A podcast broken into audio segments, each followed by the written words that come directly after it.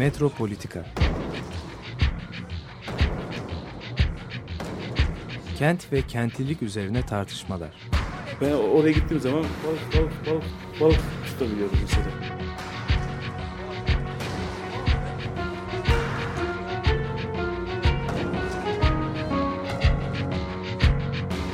Hazırlayıp sunanlar Aysin Türkmen, Korhan Gümüş ve Murat Güvenç. Takusuyor yani. kolay kolay boşaltamadılar. Yani elektrikçiler terk etmedi Perşembe Pazarı merkezinde.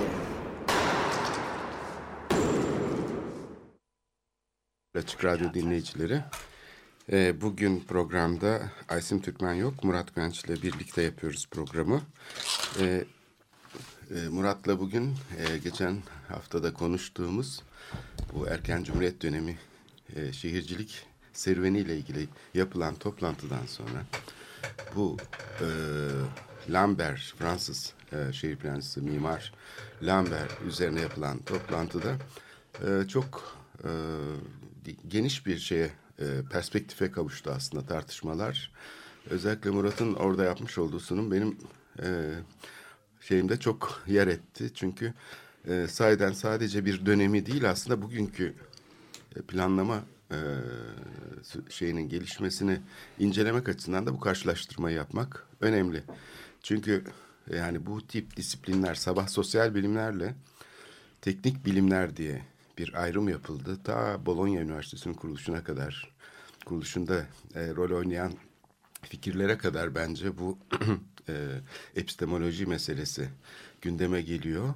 E, sabah Ömer Madra sosyal bilimlerin özgürlük olmadan nasıl gelişemeyeceğini söylemişti. Ki e, Bologna Üniversitesi'nde de mesela şey vardır. Papalık temsilcisinin elinde bir sopa vardır. Bilimleri sınıflandırır. Yani sosyal midir yoksa teknik midir? Henüz daha üniversitenin tabii farklı bir yapısı var. E, dinle ilişkisi var. Fakat günümüzde de e, bu teknik bilimler dediğimiz bilimler böyle tek tanrılı dinlerin yerini almış gibi gözüktü bir aralar. Ya da öyle bir içinde şey oldu bir e, çekirdek oluştu. Yani sanki e, mesela şehir planlama konusu bu aradaki şeyler e, sanki teknik bir iş. Yani işte ulaşım teknik bir konu. Ben bunu çok işittim.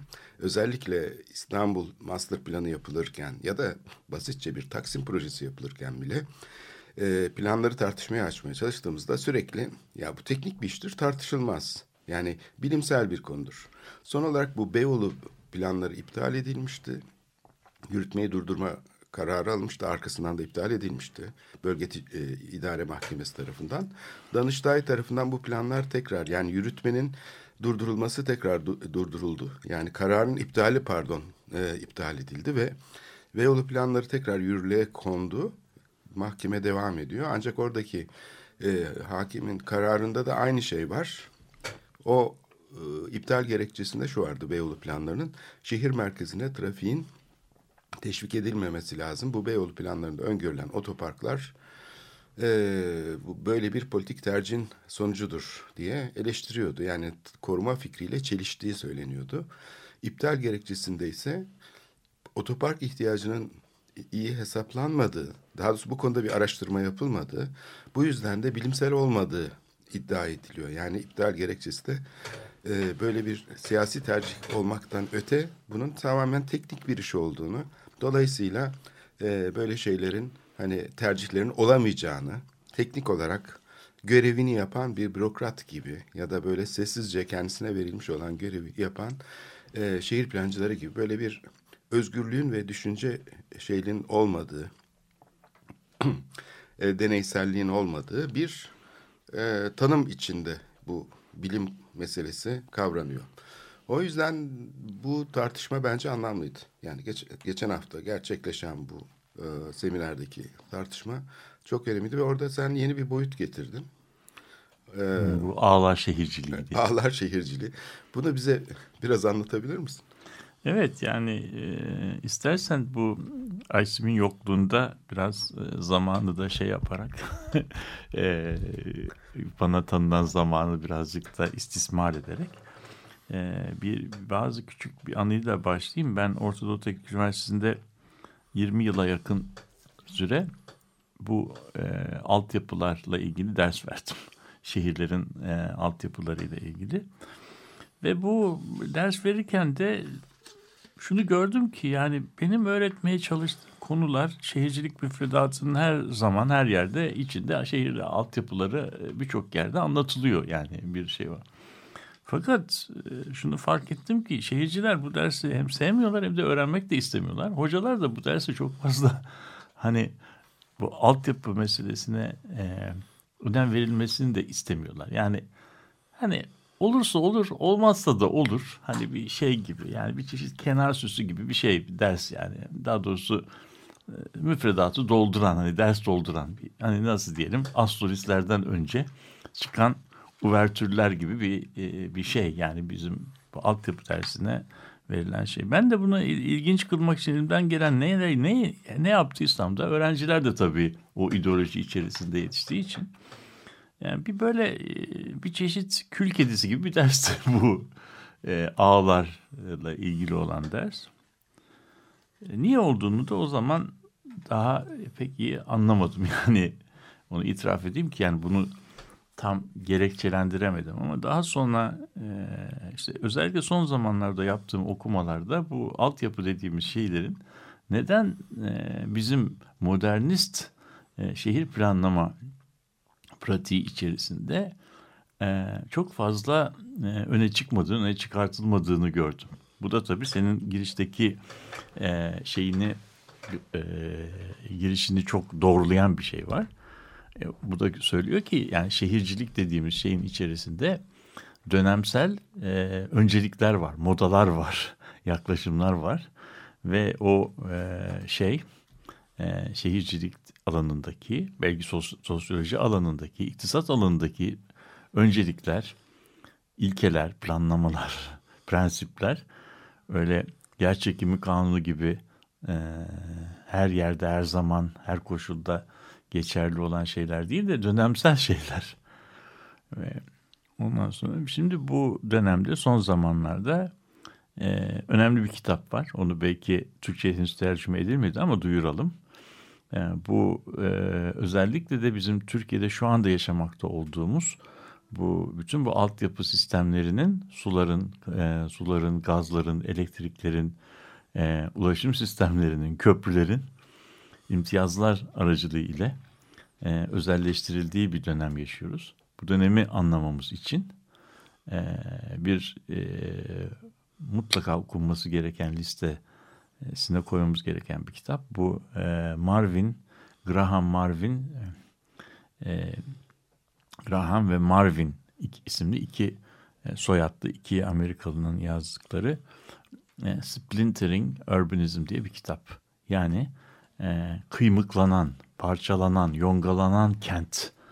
Yani parçalara ayrılan kent e, diye bir kitap. Bu 600 sayfaya şey yapılmış ve son zamanlarda belki e, okunabilecek en iddialı, en e, kapsamlı bir kent e, planlama, yönetimi, yönetişimi e, kitabı ve modernitenin kentinin nasıl olup da bu bizim bildiğimiz bu kente dönüştüğünü anlatıyor ve burada da diyor ki yani modernite kentinin e, prensipleri ne idiyse her ne idiler ise on, ki o kentin ona geleceğiz. Yani bu işte Siyam e, bildirisiyle işte mimar modern mimarlık ilkelerinin e, şey yapıldığı 1920'li yıllarda e, şey yapılan e, telaffuz edilen sonra 10-15 yıllık bir e, meslek içi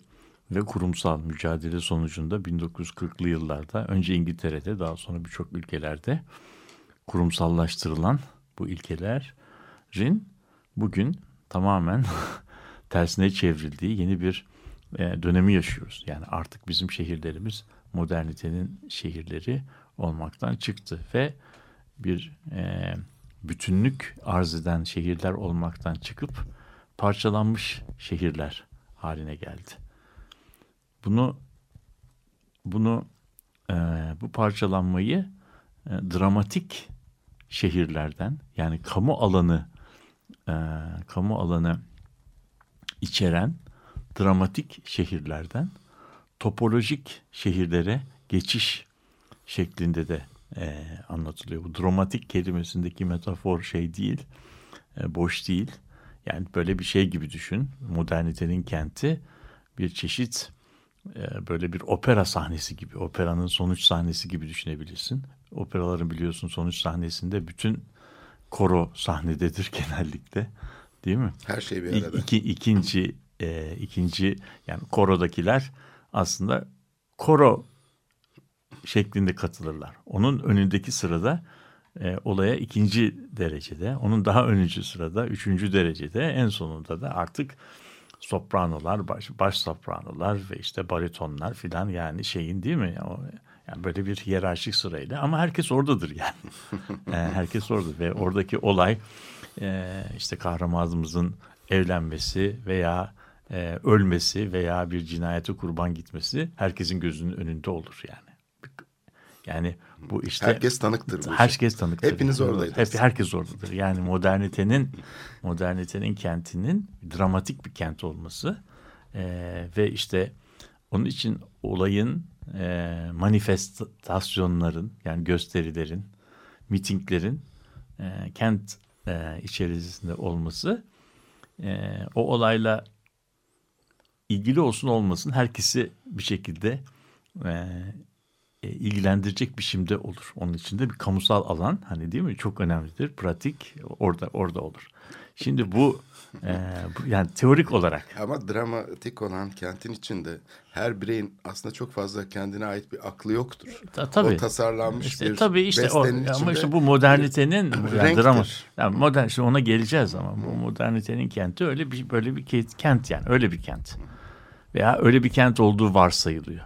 Ama son zamanlarda işte bu e, şey bu kent özellikle bu e, kriz sonrasında artık bu e, dramatik özelliğini, dramatik olma özelliğini e, kağıt üzerinde dahi e, ikna edici bir şekilde sürdüremiyor. Yani bu kentte bu sefer yaşam tarzları, yaşamlar yani bir e, tiyatro sahnesi gibi bir arada olmaktan yani aynı anda var olmaktan çok yan yana bulunup birbirinden kopuk yaşam. Buna topolojik diyorlar. Yani birbirine bitişik ama birbirinden kopuk. Yani bu durumda belki metafor e, sahneye sırtını dönmüş korolar. Koro parçacıkları. Ama sahne var hala. Ama neyse yani yine bir sahne var ama sırtını dönmüş. Evet. Ee, yani seyirciye sırtını dönmüş soprano filan gibi. Yani birbirinden kopuk parçalardan oluşan bir çeşit fragmante bir e, sahne düşünebilirsin. Daha çok belki yani böyle bir performans gösterisine benzeyen bir sahne dramatik Ama özelliği. kimin ne yapacağı da be, tam belli, belli değil yani. Yani işte şey, şimdi şehirdeki şehirdeki bugün yaşadığımız e, sosyal hayatı düşün. İşte bizim İstanbul'da e5 yolunun üstünde bir hayat, E5 yolunun 500 metre ötesinde bir başka hayat. Değil mi? Ayazbaşı'da bir başka hayat. Ayazbaşı'ya 600 metre mesafedeki tarla başında bir başka hayatın şey yaptığı bir fragmenter bir yapıdan var ve burada bir yerde olan olay öbür tarafın tanıklığına e, gelmiyor bile. Onun dikkatini bile çekmiyor. Geçenlerde mesela bu büyük gösterilerin yapıldığı dönemlerde Taksim'de kıyamet koparken şeyde Nişantaşı'nda insanların çok rahat e, kahvelerini e, bulvar kahvelerinde kahvelerini içebildikleri pratikler ve biz tanık olduk. Evet. Yani o, o da fragmenter e, bir yapıdan bahsediyor. Şimdi bu e, bu böyle bir yapı, böyle bir dönüşüm nasıl olduğu anlatıyor şey e, bu kitap. Ve kitabın esas e, argümanı bence şöyle bir şey, şöyle bir noktadan e, kaynaklanıyor. Yani şehirsel yaşam aslında bir şey değil yani şehirsel yaşam yerlerin ruhu diyebileceğimiz şeyler yok aslında.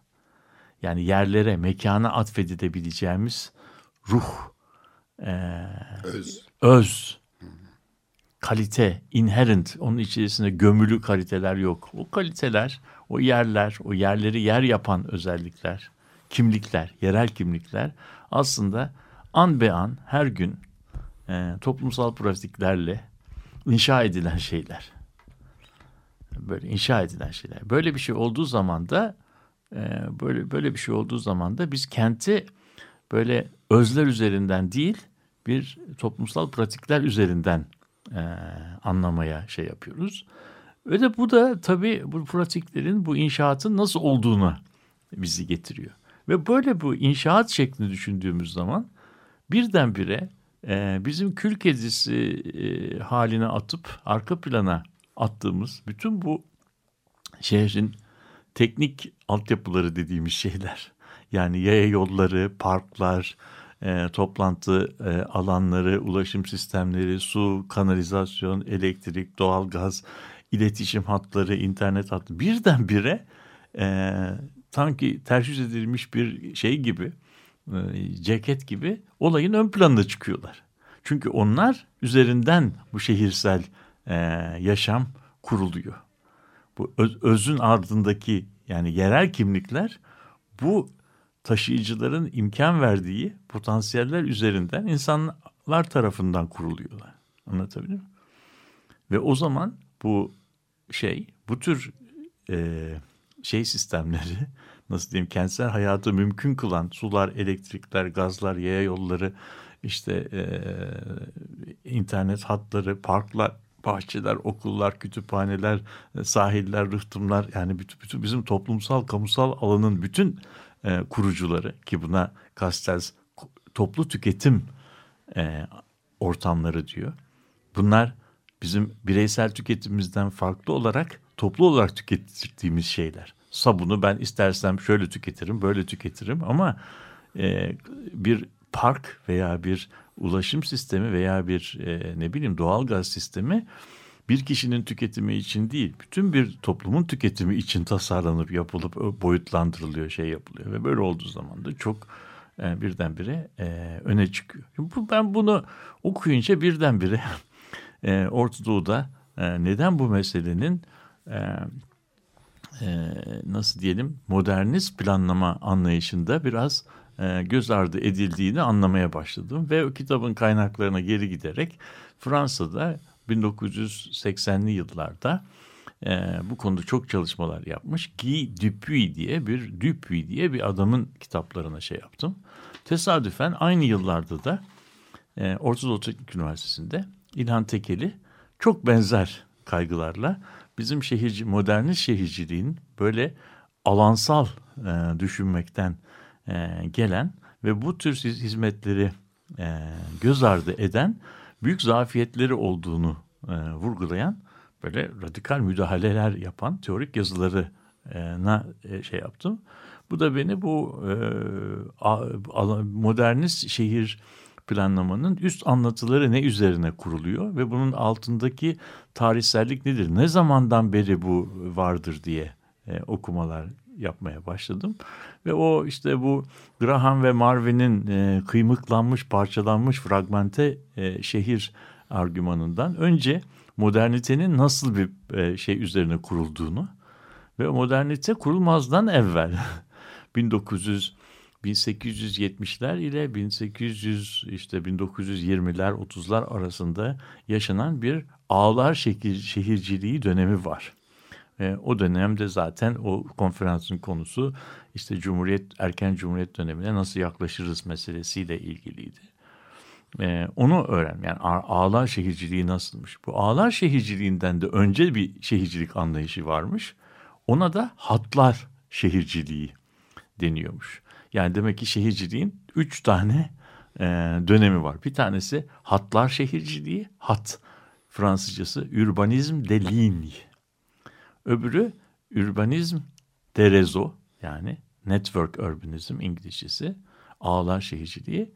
Ondan sonra da modernitenin bizi getirdiği bir alanlar şehirciliği var. Bu alanlar şehirciliği aslında şeye e, e, bu ağlar şehirciliği dediğimiz şeye tam anlamıyla bir reaksiyon olarak kurulmuş ve mesleki bir reaksiyon olarak kurulmuş. Tarihinde de çok ilginç bir Evet, çok ilginç bir şeyi var. Ee, tartışmaları var. Burada uzun uzun anlatmak istemiyorum ama kısaca bu hatlar şehirciliğinden ağlar şehirciliğine nasıl geçildi? Ağlar şehirciliğinden de alanlar şehirciliğine nasıl geçildi? Bu hatla, e, ala, e, ağlar şehirciliğine Fransızca'da e, retiküler diyorlar. Yani bir dokuma, doku. Şey ise e, alanlar şehirciliğine ise aeroler yani bu kafamızdaki halkalar şehirciliği. Hani vardır ya şeylerin e, azizlerin kafalarında bir tane haleler şehirciliği. Areorer şehirciliği. Şimdi şöyle bir şey var. 1900 önce hatlar şehirciliğinden başlayalım. Tabii e, şehirde hayatı mümkün kılan olmazsa olmaz en önemli şey hizmet, kamusal hizmet, su. Bütün diğerlerini bırakabiliriz ama su olmadığı zaman şehirde hayat olamaz. Su olduğu zaman da suyu şehire getirme teknolojisi şehirciliği nasıl yapılacağını belirliyor. Böyle olduğu zaman da su Romalılar döneminden beri şehirlere yer çekimiyle akıtılıyor. Yer çekimiyle akıtıldığı zaman e, şey su ya bizim Osmanlıca'da hattı bala su ayrım çizgilerinden geliyor. Önüne bir vadi çıkarsa oraları kemerlerle geçiyor. Uygun bir yer bulduğu zaman suyu paylaştırmak için maksem denilen odalara getiriliyor. O maksemlerde çeşitli bölgelere e, su dağıtılıyor ki bunlarda hamamlar ve e, hamamlar ve çeşmeler öncelikli ve Osmanlı'da da ve Roma'da da uygulanan şey bu şeylerden dağıtım yerlerinden adına çuvaldız denilen çok küçük borularla e, özel evlere parayla su almak mümkün olabiliyor. Ölçmek için bir yöntem. Tabii, tabii yani ölçü de zaten orada kullanılan e, şey deliklerin büyüklüğü. Lüle, Lüle çuvaldız yok bilmem ne. Onlar Çuval... şeye takılıyor böyle. E, bu boruya mer, mermere takılan evet. şeyler ve evet. onun, onun ucundan alınan su yer çekimiyle şeye kadar getiriliyor. Bu çuvaldız denen şeyde çok küçücük bir akıntı ama basınç yok bu sistemde. Kendi kendine akıyor. E, kendi kendine Yer akıyor. Yer çekimiyle. E, tü, tü, tü, ve akabildiği kadar akıyor. Ve aslında çok bu çuvaldız denen şeyde akan su çok küçücük bir şey olmasına rağmen bir günde 86.400 saniye olduğu için aslında bir konağa falan geldiği zaman o konağın sarnıçlarını doldurabiliyor. Fazlasını da genellikle e, şeyde konağın kapısına konan bir çeşmeden hayrat olarak sokaktan gelip geçenlere dağıtıyor. Şimdi bu söylediğin çok e, önemli bir ayrıntı. Çünkü aslında damlayan, damlatan musluk bazen bir insanın tüketiminden fazla çok da, tüketiyor. Çok daha fazla. Kimse fark etmiyor. O tıp tıp tıp. Tabii, o, o, ayda 10 ton falan oluyor. Tabii yani. tabii tabii. Yani o, o, zannediyoruz onun, ki musluğu açınca asıl o, işte yani var. Osmanlı evet. Osmanlılarda ve İngiliz şeyde e, Romalılarda evlere e, verilen ölçün adı çuvaldız. Yani bir çuvaldızın eni kadar bir su bir ailenin bir günlük ihtiyacını karşılamaya yetiyor sürekli aktığı için. Hiçbir evet. zaman durmadığı için. İkinci bir ayrıntı daha var burada tabii. Yani asıl e, yaygın konut dokusunu oluşturan Roma dönemindeki insula, insula çoğu olarak onlarda su yok. E, tabii. Sadece domuslarda su var. Tabii. Yani konaklarda. Tabii. Onların onların suyu almaları için bir çeşmeye erişmeleri evet, gerekiyor. onlar taşıma suyla. Taş, te çeşmeyi. Evet. Çeşmelerde yani şimdi bu, bu nasıl bir şehircilik yaratıyor? Bu bir hat şehirciliği yaratıyor. Hat şehirciliği dediğimiz zaman mesela şeye baktığımızda tarihi İstanbul'u düşündüğümüz zaman hat nereden geçiyor? Tam e, hattı baladan geçiyor. Divan. Yani Bozdoğan kemelinin üstü. Bozdoğan kemelinin e, kuzeyine baktığımız zaman kot aşağı düşüyor. Güneyine doğru gittiğimiz zaman kot gene üzeri ve bütün Osmanlı aristokrasisi, bütün büyük eserler, Süleymaniye olsun, Fatih Camii olsun, oradaki külliyeler olsun, Edirne Kapı'dan şeye kadar ve e, Bizans'ın meze, de, meze dediği çemberli taş, onun ucundaki şey bu hattın üzerinde kurulmuş ve bütün eserler, abideler bu hat üzerinde şekilleniyor. Anlatabiliyor muyum? Anıtlar. Bunun yani. anıtlar. Anıtsal büyük, bir hat yani bu. Bunun evet. ve bu, tabii bu bu hattan uzaklaş yani bu hatta ne kadar yakınsan suya o kadar yakınsın. Ama şeyin de arazinin de önemi o kadar. Konaklar, şeyler hep bu hatta bu su kaynağına yakın. Bundan uzaklaşıldığı takdirde, uzaklaşıldığı ölçüde çeşmeler sistemine geçiliyor. Daha da uzağa gittiğimiz zaman çeşme artıklarının biriktirildiği sarnıçlar sistemine geçiliyor. sarnıçlardan da su artık denize kaçırılmaması lazım. İstanbul'da bütün sahilde büyük sarnıçlar sistemi var. Çünkü o akan suyun bir biçimde en azından kullanım amacıyla store edilmesi, depolanması lazım. Böyle bir sistem. Şimdi ağlar, e, hatlar şehirciliği sistemi bize yani bu e, basınçlı su temininin olmadığı bir dönemde bir şehir okuması imkanı veriyor. Ve bu bizim mimarlık e, tarihçisi arkadaşımız e, Alparslan Ataman'ın şeyi de cetveller derdi o bize. Cetveller. Yani böyle bir şeylerin mimari anıtların bir cetvel üzerinde sıralanmasıyla ilgili bir şey var. Bu basınçlı sisteme geçildiği zaman 19. yüzyılda basınçlı sisteme geçildiği zaman artık hatlar şeyinden hatlar şehirciliğinden ağlar şehirciliğine geçiyor. Çünkü o zaman suyu tutmak basınçlı olarak boru içinde zapt etmek, depolamak istenildiği anda store etmek mümkün olabiliyor. Böyle olduğu zaman da bu ağlar şehirciliği aslında şehrin nerede gelişeceğini, nerede gelişmeyeceğini tayin eden bir şey haline geliyor. Ulaşım ağları kentsel gelişmenin nerede olacağını, hava gazı ve su hatlarının şebekesi nerelerde iskan olacağını, nerelerde iskan olmayacağını belirler hale getiriyor. O yüzden bu tür kentsel altyapı yapan şirketlerin altyapıyı nerede yap, yaptıkları kentsel gelişmenin nerede ne biçimde olabileceğini tayin edici oluyor. Anlatabildim mi? Şimdi buradan modernitenin şeyine gelelim. Tayin edici oluyor ama böyle olduğu zaman bu tür bir şehircilik anlayışı parsel bazında büyümeye izin veriyor. Parsel parsel büyümeye bir yani bir şebeke var. Şebekenin etrafında sokaklar var. Sokakların etrafında parseller var. O parsellerde de mimari eserler, projeler yapılacak. Ama birim parsel.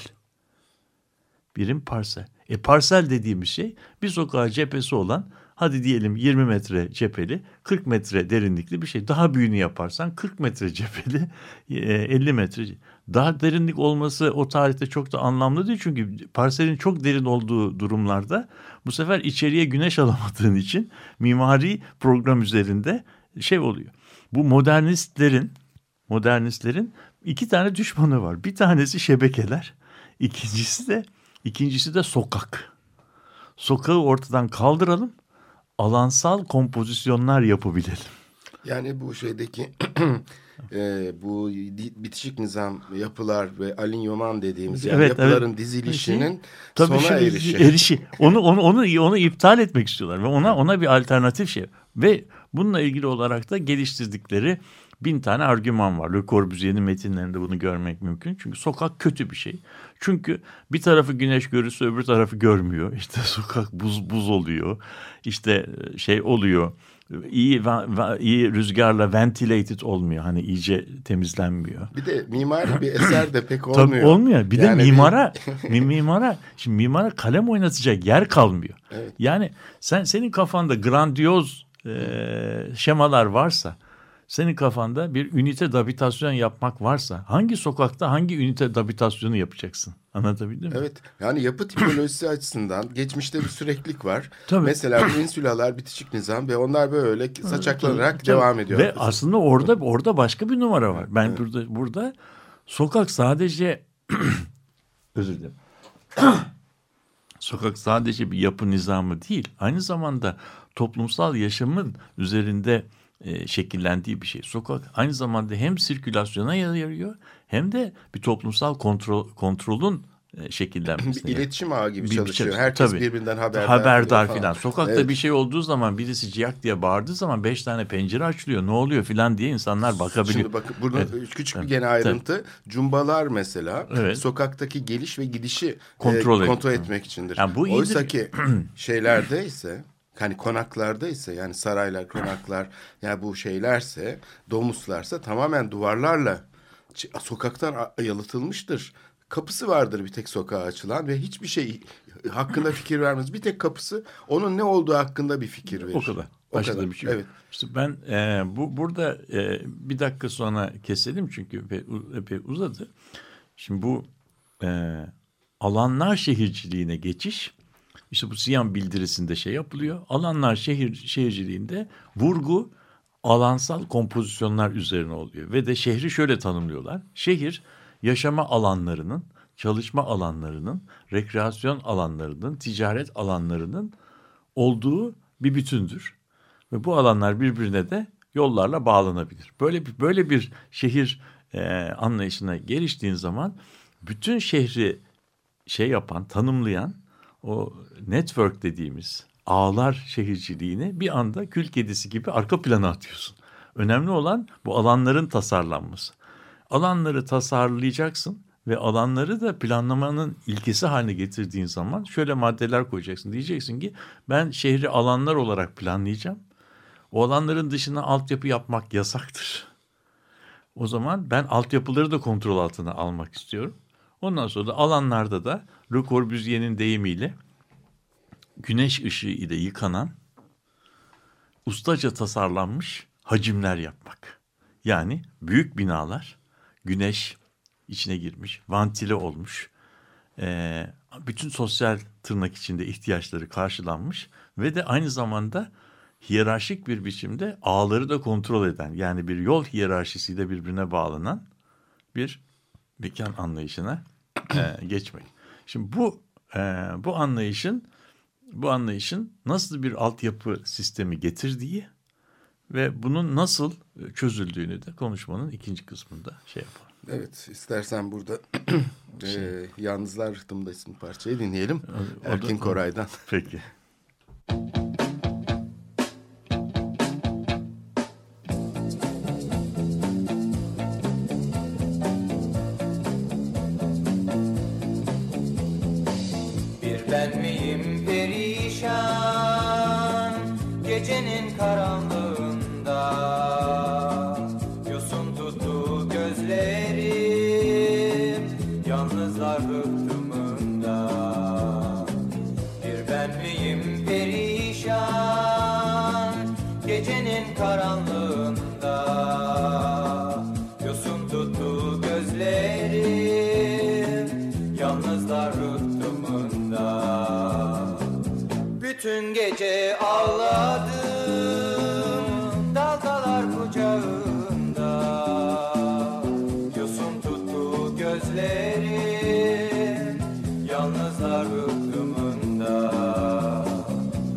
bütün gece ağladım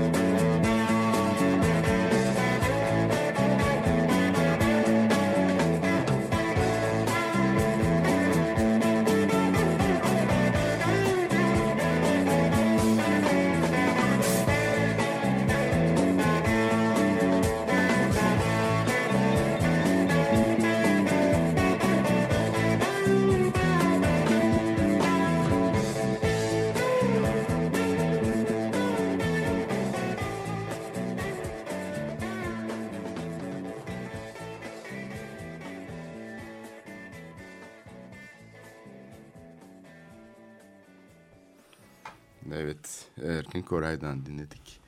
Epey e, şey eskilere gittik ama hiç de fena değil değil mi? Yok çok güzelmiş.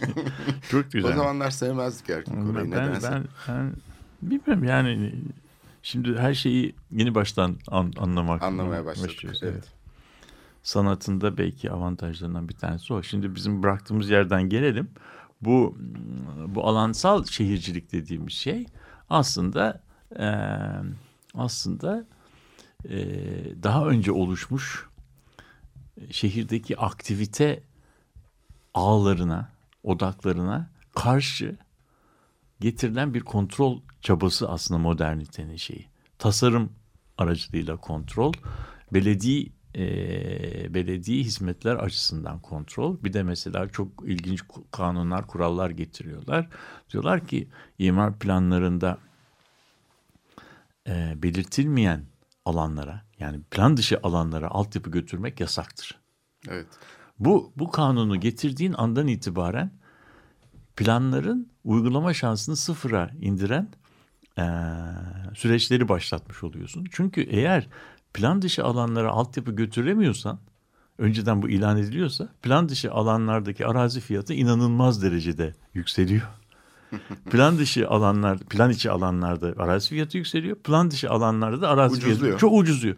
E şimdi ben ben sosyal konut yapacaksam bu sosyal konutu pahalı toprakta yapmak ve paramın büyük bir kısmını araziye yatırmak zorundayım. E, kaldı ki şehrin üçte biri zaten basınçlı su alabiliyor. Bilmem o başka bir şey. Ama Evet. ama böyle yaptığı zaman bunu bunu ilk yaptıkları, ilk denedikleri yer Ankara ve ilk planı deldikleri şey de planı yapan müellif aracılığıyla yaptırdıkları Bahçeli Evler Kooperatifi. Bahçeli Evler Kooperatif'in olduğu yer Yansen planı içinde değil. Demek ki herkes durumun farkında. Farkında. Yani, bu yani bir ideal ama yani, bu ideal bu şey böyle. bu bu farkında olmak o yani bizim eee, farkında olmak durumu teslim etmeyi getirmiyor. Ben bunu şeye benzetiyorum. Orhan Pamuk'un romanında babasıyla amcasının yaptığı işleri herkes biliyor ama hakkında konuşulmuyor mesela aile meclislerinde değil mi? Böyle biliyor herkes bunun ne kadar şey olduğunu. sır olarak, Sıra. evet. Ama bu bu sistem bu sistem ta kurumsallaşıyor ve 1970'lere kadar 80'lere kadar geliyor. Ve, ama 60'lı yıllarda Amerika'da bu sisteme yönelik ilk eleştiriler başlıyor. Bir tanesini Jane Jacobs isimli bir e, eleştirmen yapıyor. O da diyor ki ya siz böyle yapmak suretiyle sokağı ortadan kaldırıyorsunuz. Sokağı ortadan kaldırdığınız zaman sosyal kontrolü ortadan kaldırıyorsunuz. O zaman bu büyük binaların içerisinde her türlü nasıl diyelim e, sapkın davranışın ne e, şey yapacağı nasıl diyelim e, gelişebileceği uygun ortamlar yaratabiliyorsunuz. Yani daha o tarihte böyle kapalı devre televizyonlar bilmem neler yok. İnsanlar o binalara girip çıkmaya korkuyor. Çünkü binayla sokak arasında 700 metrelik e, yürünmesi gereken bir park var. O parkın içerisinde kimse yok. Anlatabildim mi? Yani ve bunlar büyük eleştiri eee,ler almaya başlıyor ve 1970'lerde biliyorsun o meşhur şeydir Prit Igu denen e, Pruitt Igu denen Blokların yer bloklar de, ödül yakılıyor. ödül almış olan bloklar. Evet, Ki- evet. Yani modernite dizayn ödülü almış bir şeyler. Birkaç yıl sonra dinamitleniyor ve işte bunun e, modernite sonrası planlamanın yani postmodern şehirciliğinin doğum tarihi e, olarak e, alan mimarlık tarihçileri filan da var. Şeyde de ben buna benzer bir e, eleştiriye rastladım. E, bu şehircilik şurası yapılmıştı. Bu son yapılan değil ondan önce e, TOKİ tarafından düzenlenmişti ve açılış konuşmasını yapanlar arasında işte TOKİ Başkanı o zamanki Erdoğan Bayraktar'la birlikte e, Tayyip Erdoğan da vardı ve e, ko- tema konuşmacısı olarak da Saskia Sasen çağrılmıştı. Saskia Sasen e, zaten görüntüleri izledikten sonra sen de vardın o toplantıda. Yani bu TOKİ şehirciliğini eleştirmişti. Yani bunu de- de şehirselleştirmeniz gerekir gibi. Yani bir şeye oturtmanız gerekir. Bir aa bir şey bu nedir böyle hani Böyle şimdi gözden binalar. geçirme toplantısı madem ben de söyleyeyim demişti. Şimdi Evet. onu hatırladım ben de. Evet, evet. Yani bu burada burada bir e, problem var. Şimdi e, bu şey bu dönemde bu dönemde bir uygulama problemi var ve uygulama problemi Batı'da nasıl çözülüyor? Batı'da şöyle çözülüyor. Diyorlar ki e, bunun böyle olduğunu fark ettikleri için planlama yani bu alan planlamasına geç, geçtikleri anda ikinci bir yasa geçiriyorlar. Bu ikinci yasa, yasada arazi spekülasyonuna karşı arazi spekülasyonunun vergilendirme yasası. Diyorlar ki arazinin bir fiyatı vardır tamam mı? Bu fiyat da kamunun yaptığı müdahalelerle çok yüksek şeyler olabilir. Artışlar olabilir.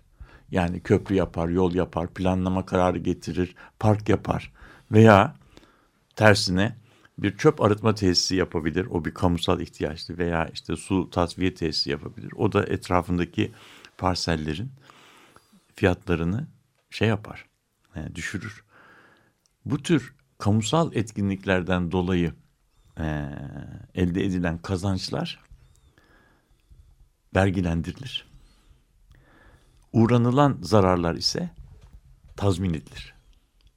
Yani çöp arışma tesisi yapmadan önce benim arazim yüksek para ediyordu. Ben hiçbir şey yapmadım. Sen çöp aratma tesisi yaptın. Benim arazim bugün beş para etmiyor. Şimdi burada bir ben bir zarar oldum. Burada bir tazminatım var. Ya ben arazim duruyordu. Sen İmar hakkı Y- vermedi. yani yol geçirdin. Benim arazim çok değerlendi. Ben de orayı sattım. O zaman kamu diyor ki arkadaş sen bu yolun inşaatına herkesten farklı bir şekilde katkıda bulunmadın. O zaman bu buradaki e, değer artsın. İşte bizim Türkiye'de yaşadığımız öyküde alan şehirciliğine geçiş var. Vergilendirme kısmı yok. Yani bilinçaltına Yani itilmiş. Bu aslında şey. herkes Yani gene farkında. herkesin parmağı o pastanın içerisinde.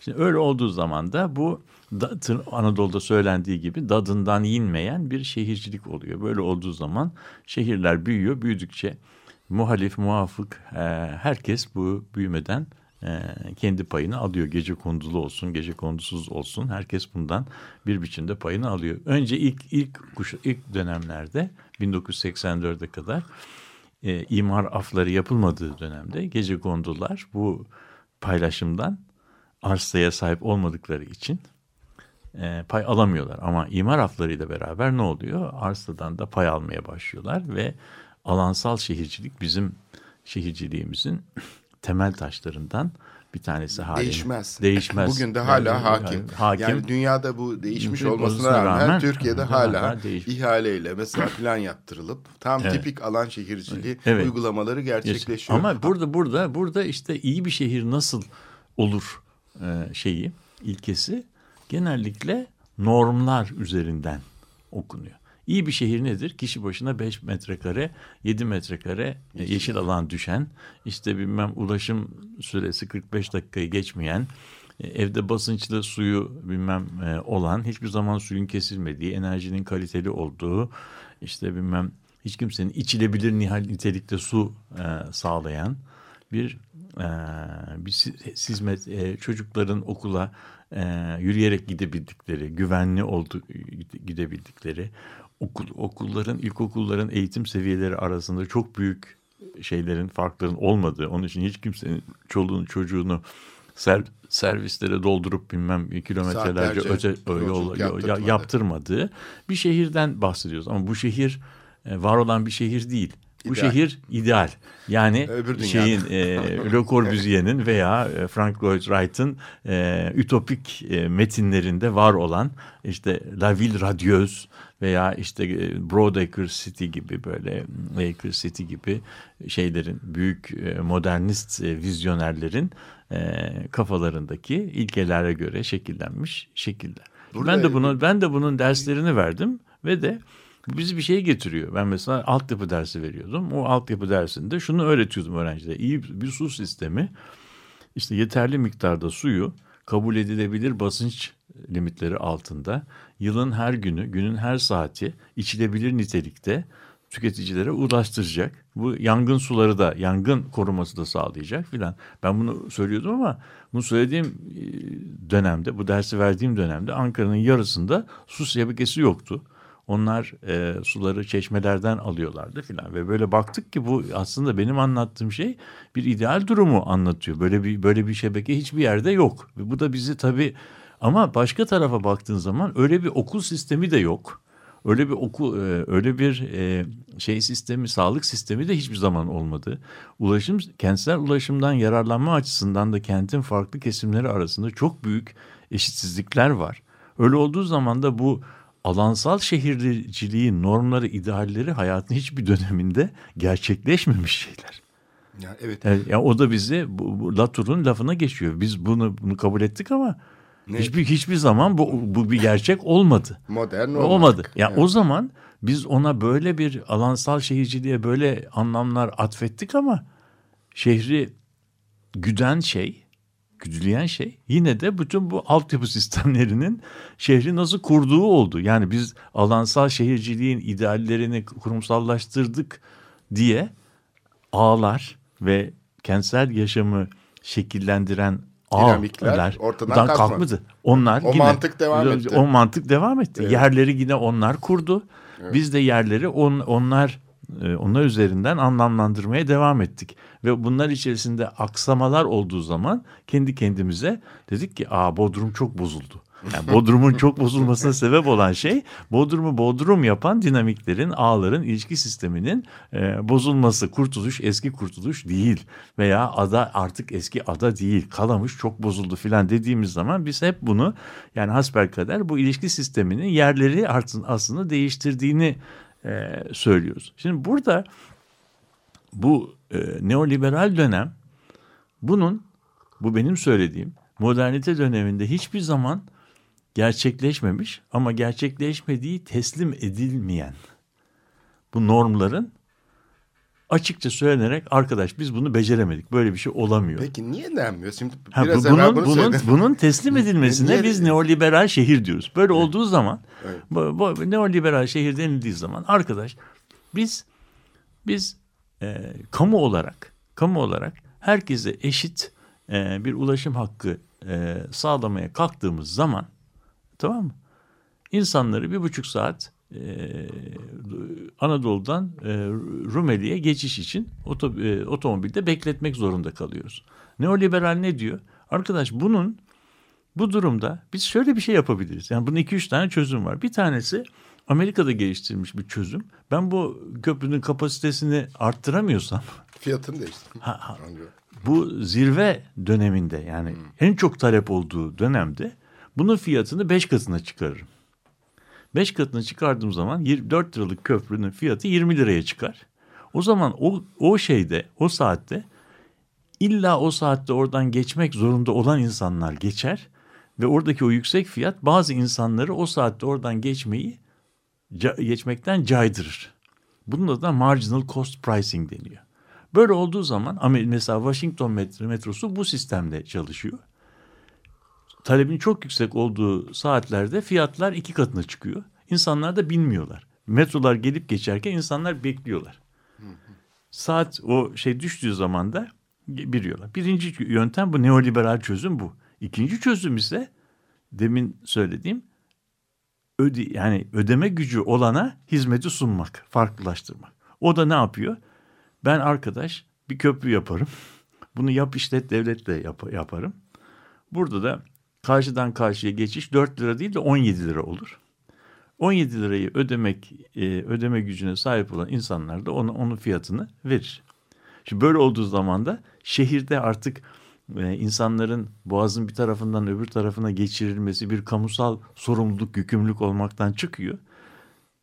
Ödeme gücü, farklı ödeme gücüne sahip olan insanlara farklı alternatifler sunan bir mallar ve hizmetler yelpazesine dönüşüyor. Bugün bakarsan İstanbul'da Anadolu'dan bu tarafa geçme konusunda çok çeşitli fiyat sistemleri var. Mesela iki köprümüz, ilk iki köprümüz dört buçuk lira üzerinden geçiriyor. Yeni tünel 17 lira üzerinden geçiriyor. Üçüncü köprüden geçişin fiyatı daha da pahalı. Ama e, şeyle geçmek mümkün, Marmaray'la geçmek mümkün. Otomobille geçmezsen. Yakında Kabataş'tan bilmem e, Üsküdar'a yaya tüneli geçecek, bisiklet tünelleri yapılacak. Yani bu şekilde şey, bu kentsel e, ulaşım bir anda ödeme gücüne göre e, şeyi e, ulaşım talebini ne yapacak? Segmente edecek, fragmente edecek ve de piyasanın şekillendirdiği bir kamu e, hizmetleri yelpazesine dönüşecek. İşte bu e, bu durumda bakıldığı zaman 1930'lu yıllarda 20'li yıllardaki ağlar şehirciliği bir anlamda geri geliyor. ki bazı an- analizler buna dejavüden bahsediyorlar. Biz bu filmi daha önce görmüştük diye. Ben dejavü demiyorum da bu film zaten hiçbir zaman bitmemişti Türkiye açısından. Biz onu bir ara mış gibi yaptık. Yani sanki bu bunu bu kontrol altına alınmıştı gibi. Benim anlatacağım olay bununla bir böyle. Beni de özellikle bu son cümlen çok ilgilendiriyor. Yani bu düşündürücü bir şey. Yani bunu e, bile bile yapmak. Çünkü yani insanlar bir hata yapıyorlarsa mesela bu hatayı değiştirmek için gayret ederler falan. Ha, buradaki bu planlama anlayışı hani hiç siyaset üzerinde etki olmuyor. Hatta tiye alıyor siyasetçiler. Ama yapanlar da tiye alıyorlar. Çünkü biliyorlar kendileri uygulanmayacağını. Fakat hani yapıyormuş gibi yapıyorlar. ya mış böylece gibi. herkes bu iddia ile kendi iktidarını tesis etmiş oluyor. Kendi Evet. ayrıcalıklarını tesis ediyor. Ama e, kamuoyuna yansıyan gö- görüntüde işte şehir planlanıyor, bürokratlar çalışıyor, uzmanlar çalışıyor, işte şeyler var. Burada çok önemli bir şey altını çizdin.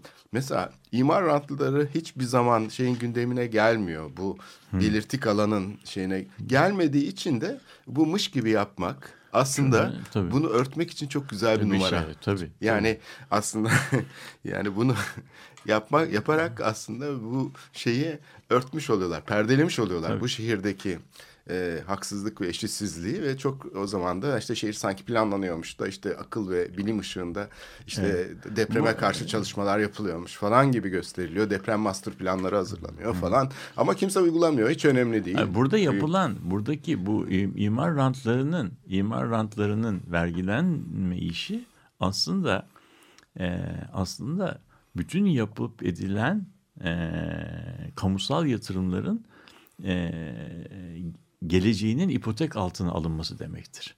Yani o sistemlerin etkinliği tasarlanan talep üzerinden çalışabilmesine bağlı. Tasarlanan talebin de mekansal olarak o yerlerde tıpkı o biçimlerde gerçekleşmesi gerekiyor. Eğer ben belli istasyonlar çevresinde beklenenin yedi kat büyüklüğünde talep yaratırsam o zaman sistemi de e, planlandığı gibi çalışmaz olurum. Yani sistem bu vergilendirme meselesini dikkate almadan e, bu şehir meselesinde çok mesa- mesafe alacağımızı düşünmüyorum. Evet şimdi program sonuna geldik. E, haftaya görüşmek üzere diyelim. Önümüzdeki hafta istersen bu İstanbul Limanı üzerine bir Evet, programı e, şey yapalım. E, bugün de şarkıyla bunun haberini vermiş olduk. Evet. Herkese iyi bir hafta dileriz. Hoşçakalın. Peki hadi.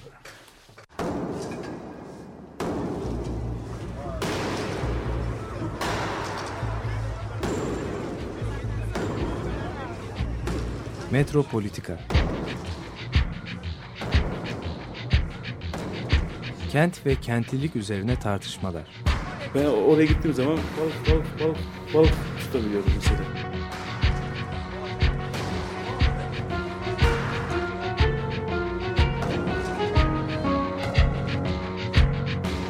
Hazırlayıp sunanlar Aysin Türkmen, Korhan Gümüş ve Murat Güvenç. Takusuyor yani. Kolay kolay boşaltamadılar. Yani elektrikçiler terk etmedi Perşembe Pazarı merkezini. Açık Radyo program destekçisi olun. Bir veya daha fazla programa destek olmak için 212 alan koduyla 343 41 41.